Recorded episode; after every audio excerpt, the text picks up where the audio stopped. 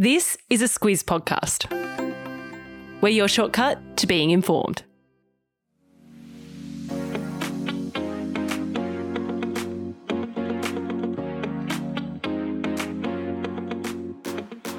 Welcome to the year ahead, our Hit the Ground Running New Year podcast series where we chat to our friends in news about what they've got their eye on this year. In true squiz form, we also get some recommendations. And in this episode, we pit guest against guest with our sports quiz. I'm Kate Watson. And I'm Claire Kimball. Welcome, Abbey, Gelmi, and Georgie Tunny. Thank you. It's so nice to do a podcast where we don't do the intro. This is a joy. Yeah, it's fun, right? yeah, a real joy, and particularly for Kate, because Two Good Sports is one of your favourite podcasts. It's one of my favourite podcasts. I uh, am a bit of a sports nut, not as much as you guys, but um, I really think you've nailed it with the format of Two Good Sports, and I'll let you talk about it in a little bit. Can I introduce you both first? Abbey, Gelmi presents Sport with Seven News. You might recognise her from the Olympics coverage. That's certainly where I got to know you well. AFL cricket, horse racing. Abbey, you particularly like live broadcasting, which is something I watch with awe because the thing about podcasts is you get to edit them. Look, that is true. That is true. But I must admit, I actually don't find it that nerve wracking these days. I think the blinking light, it just disappears after a while. Yeah. Not as much as the podcast. Sitting opposite George is just a joy. And you just have a chat. And then afterwards, we look at our producer and we're like, oh, you poor bugger. Good luck with that. Georgie Tunny, you're also a journalist, television presenter, co host on Channel 10's The Project. You've always loved sport. I have always, always loved sport. I never thought I would be an athlete or anything like that. Okay. But my God, did I try. I was the most mediocre junior athlete that you could be across all sports. And that's really where my competitive nature was born, I think. And then I found footy, rugby league, mm-hmm. and the rest is history. I just watched sport every single chance that I could. She's a Broncos fan, and I feel like we're going to get more of that throughout this podcast. I'm a South fan, Georgie. So oh, I don't know. It was going so well, Kate. It was going so well. I know. Although I thank you for Adam Reynolds. Oh, wasn't it great? Anyway, together you're two good sports. Give us the two good sports pitch before we get into the podcast. Uh, Two Good Sports was Georgie and I wanting to talk about sport the way that we wanted to talk about it. And we're both avid consumers of sports media. I love SEN, I listen to the morning radio all the time. And again, newspapers, every different podcast that we could find, it just didn't talk about sport the way that we do when we catch up for a coffee. And there have been so many massive stories this year. And I always think, oh my God, I can't wait to hear what Georgie thinks about this. And we have animated debates. And we just thought there's a bit of a gaping hole here. And God bless the Matildas Oh, for doing what they did at the time that we decided to launch. Um, but there was never been a better time to be a woman talking about sport. But we were really particular of not wanting it to be just for women and Mm. just about women's sport. It's sports fans that want to talk about a little bit differently. And sometimes we do go way off track, Quite often. but the same way that you do when you talk to your mates. which I know is what you're both so, so good at. Yeah, so let's talk about the year in sport. Let's go back to 2023. What story stuck with you? And should we have banned the Matildas from being your answer? Oh, we're not talking Matildas because I mean, genuinely, they are Jelmy my top sports moment of the year. I think they're probably every Australian's just what they've been able to do.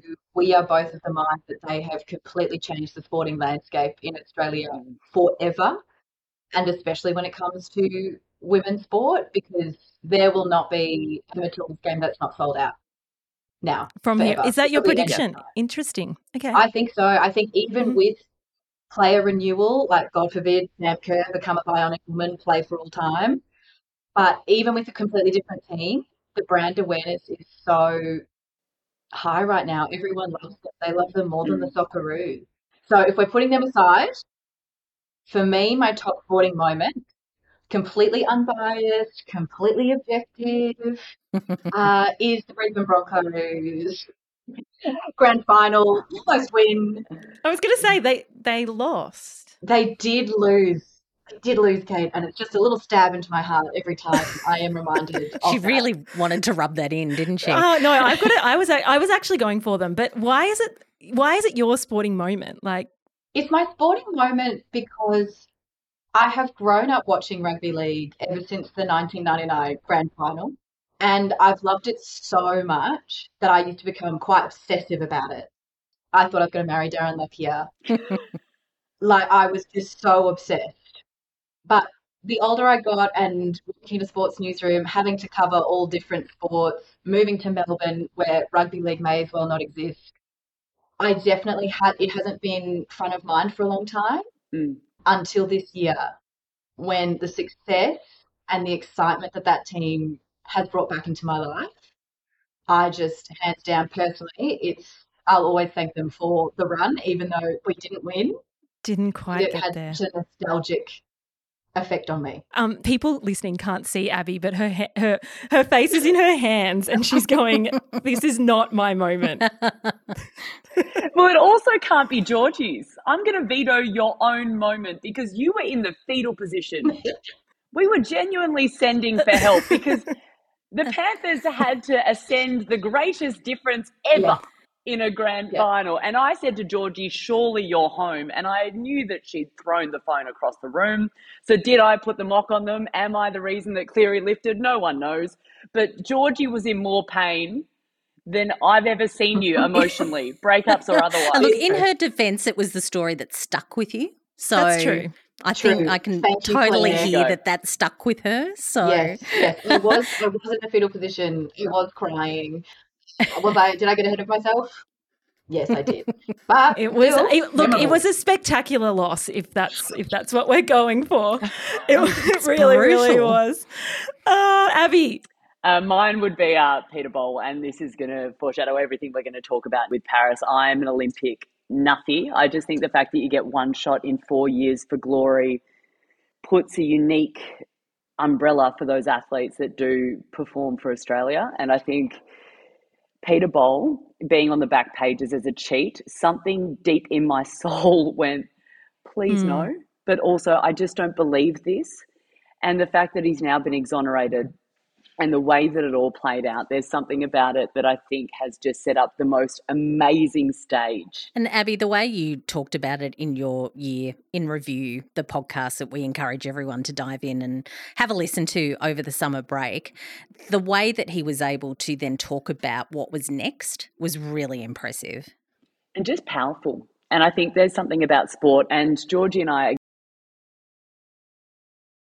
why we became journalists is to tell people stories and things that mean something to someone. Georgie, when she was talking about the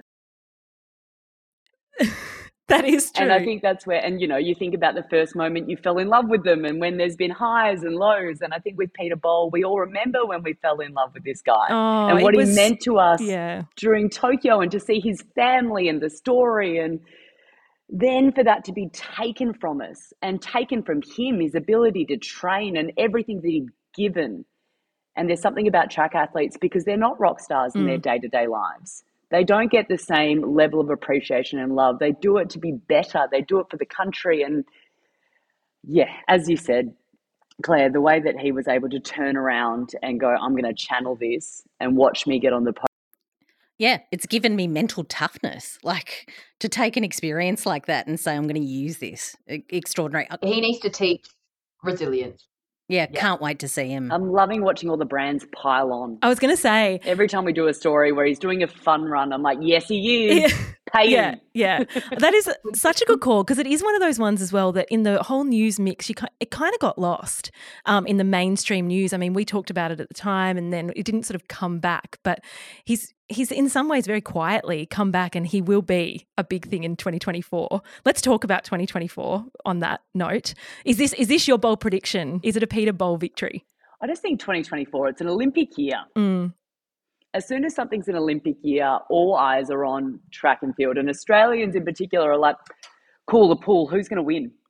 true. John we says Australians, it's me. Yeah, it is you. Uh, but Ariarne Titmus, she's been in the headlines at the moment because she's had an operation on her ovaries and she's been really public about that. We've talked about Kaylee McKeown through the year and how insanely dominant she is. She's arguably our greatest athlete in the world at the moment. And yet I don't think anyone's talking about it. Mm. And she has the ability to just dominate. And then you've got Emma McKeon and the fact that she's our greatest of all time. Saw she's injured, a little bit injured. She's a little bit injured, but she'll be, she'll be fine. She'll be fine. Okay. They're all really positive stories, Abbey. One of the things that's been a bit of a feature of the last year and now potentially going into this year is what you guys have characterized as bin fires. Yeah. Do you want to talk about the bin fires? I'm excited about the bin fires Okay. and to see the development of them because I think it is fair that a number of codes throughout Australia have imploded in 2023. We saw it with Netball Australia. We saw it to a certain extent in Swimming Australia, despite all of the amazing results that we were seeing. And my God, did we see it in Rugby Australia? And the woeful Wallabies, the Wobblies. And I say it with love because I genuinely love rugby hmm. union. Yeah. We want them to do well. But no one was really talking about the bin fire that was. And so Gelmi and I, it's just conversations that we would usually have over over coffee on a weekend. I think you said that you uh, you were the first to call the uh, Swimming Australia drama. Am I right? Oh yes, I think you claimed that on your podcast. We definitely did, definitely did. Do I claim things that sometimes aren't ours? Yes, I do. Questionable. Georgie Georgie claims that she manifested Travis Kelce with Taylor Swift, and they are going to wed while she's in Australia. For me, So I she mean, does make call. outrageous claims. I don't know if we would like them fact checked. I mean, the, the the thing the thing you haven't touched on also, obviously the Com Yeah. Games. I mean, you guys are Oh. you're, you're both Melbourne based. Um, obviously Melbourne, Victoria, huge sporting. I mean, it, it is the sporting state. or is it? Like thoughts, thoughts on the Com Games. Who's going to take it? Is it going to happen? I desperately still love to host it. And again, we spoke about netball. It's the pinnacle for netball. Poor netballers, poor diamonds at the moment are like, give us something. I mean, I know they're world champions. They won the Constellation Cup, and they're probably a great example, as you said, with the bin fires. When Georgie and I would have meetings about the podcast, I'd, I'd go, netballers aren't getting paid. Yeah, And not getting paid what they deserve, just not getting paid at all. At all? Mm. And yet I'm reading the headlines of the sports news and it's just not making the headlines. Mm. I mean, an AFL player rolling an ankle, we will do a follow up.